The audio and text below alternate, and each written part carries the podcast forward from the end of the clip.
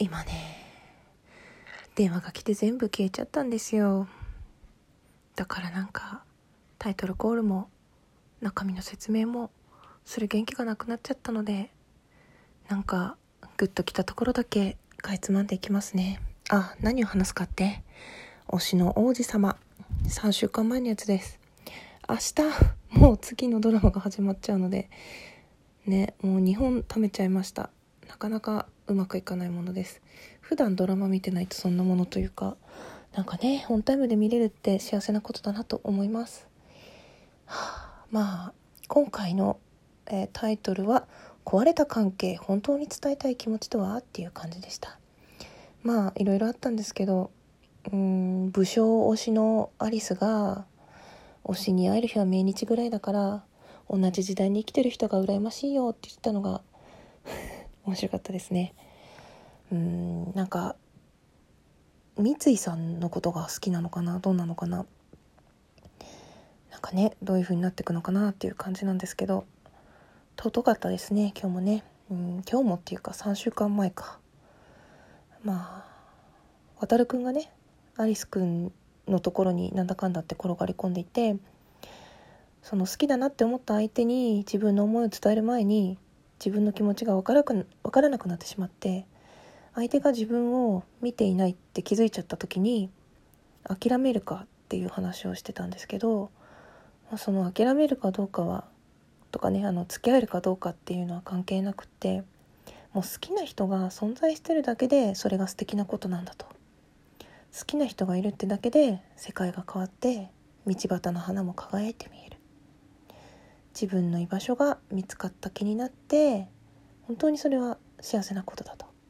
だから好きな人がねもし自分のことを見てなくても叶わない恋だとしても諦めなくていいし好きだっていう気持ちは大切にした方がいい。いいこと言いますよね。うん。こう誰かのことを好きだ押すっていう気持ち。まあこの場合は押すじゃなくて恋愛的な好きか。うん。かなかねこうキュンときますよね。確かに好きだなって思う人が同じ時代に存在してくれるっていうのは本当いいことだなって思います。うん、それでね前回までこう足を引っ張るようなことしていた三井さんが、まあ、なんだかんだと仕事のできる男っぷりを発揮してこうキャラクターのね作り方が社内ん？キャラクター新キャラクターを社内コンペで募集することになって渡くんもやりたいってなるんだけどそのキャラクターの作り方人間を作り出す仕事だって言って長所だけじゃつまんないんだよとかねその長所があって短所もあるから魅力ができる、まあ、そのね人間の魅力は一面的なものではなくて多面的なものだと。かっこいい。かっこいいなと思いました。そんな相談されてみたい。私もどこかで言いたい。人間は多面的なものだからね。どっかで言ってても笑わないでください。すぐ使いたがるからね。うん、でねやっぱりよくのあの泉ちゃんのことを見てるからずっと悩んでるわけですよ。泉ちゃんは。ゲームしてても気もそぞろだし。なんかね背中押してあげるわけですよ、ね、幼稚園でも習った簡単なことだろうって。ごめんなさいって。謝ればいいんだよって言われてまあほぼ同時に2人で歯走り出して見当違いのところを駆けずり回って道路挟んで反対側で見つけて同時にごめんなさいしてなんていうねこう漫画だね、まあ、そういうところもありつつこれがね一般市民だったら絶対会えないところ電話とかでね解決するところを1回かけて留守番電話だったから心当たりを探しまくるっていうねほんと主人公ってすごいですよね。それで会えちゃうんだからね。まあ羨ましいわけじゃないです。物語だからそれはいいの。やっぱりねすごい綺麗なんですよね泉さんがね。ドレスのドレスっていうか洋服の裾を翻してヒールで走るところがすごい好き。うん。ねやっぱね三井さんかっこいいなと思いながらも尊いっすね。なんかねこう渡くんの一人語りも良かったですね。俺を育てるって決めて居場所をくれたからみたいな。でねほんとね今回はねいっつもねアンナちゃんに持ってかれてる泉さんが可愛かったです犬のキーホルダーありがとうねみたいなこれはね、うん、同性でもキュンとかいなってかいなって思いますこれ、ね、年上の女子を可愛いなって思う瞬間って何なんでしょうね。はい、年下男子にはちょっと聞き取り調査をしてみたいです。どんなところ年上女子の女子って言ったらダメ？年上の女性がどんなことをしたらときめくんですかね。教えてください。ときめかせたいわけではないけどちょっと参考に参考にさせてもらえるかな。ねえ。なんかずっと泉さんのこと考えてたって本当あ告白告白ここで入っちゃうの？みたいな。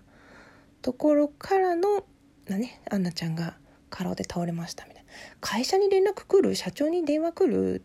実家の親とかじゃあ緊急連絡先にしてたのかなわかんないけどまあ次の日仕事休まなきゃいけないからとか会社に連絡してくださいみたいになったのかなわかんないけど。うん、まあ、今回ねアンナちゃんはちょっと疲れもあって失敗をしてしまうんだけどその失敗もね会社のやり方っていうかちょっともうちょっとやり方あったんじゃないのとか本当に封筒入れた人間違ってなかったのとかいろいろツッコミ入れて見てたんですけどまあそこはいいことにしますなんかね。もしかしたら自分の失敗かもしれないのに俺たちだけで行ってくるからとか。あなたはここで待ってて大丈夫だから。そのために女子はいるの？みたいな。素敵な上司だけど本当に自分が間違ってないかも一緒に反省してみたいな。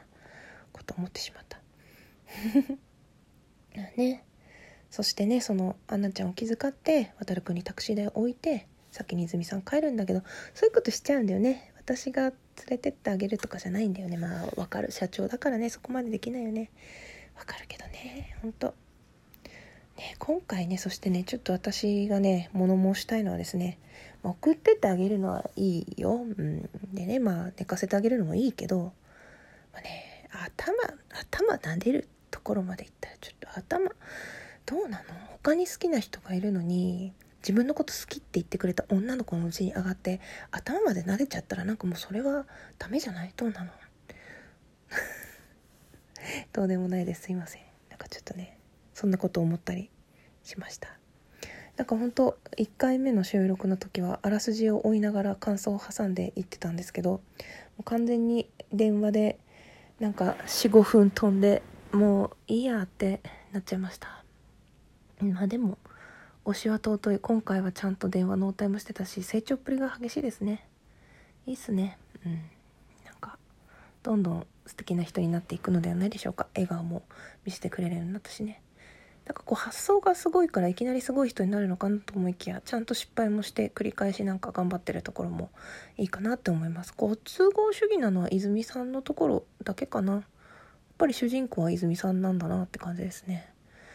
うんなんかねほんとドラマって悪くないですね。最近ちょっとずっと最近どころじゃないね。ずっと避けてたけどこういう感じのドラマだったら見やすいかなっていうふうに思いました。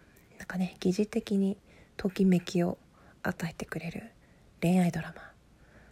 いかがでしょうか？もういかがでしょうかっていうね結構話数は進んでしまって何話かどうかも本当は数えなきゃいけないんだけど。なんかねはい。よかったです。また明日見たいな。そう子供がね夏休みが終わったのでまた時間ができたのでドラマも見ていきたいし教えてもらった本とかも消化していきたい、まあ、消化って言ってもめちゃくちゃ楽しみなんではいあの本も読んで自分の時間を大事にしていきたいと思います。最後まで聞いてくださってどうもありがとうございました。きがこの推し語りでした。推しのおじさん、えー、明日やるから見てみてね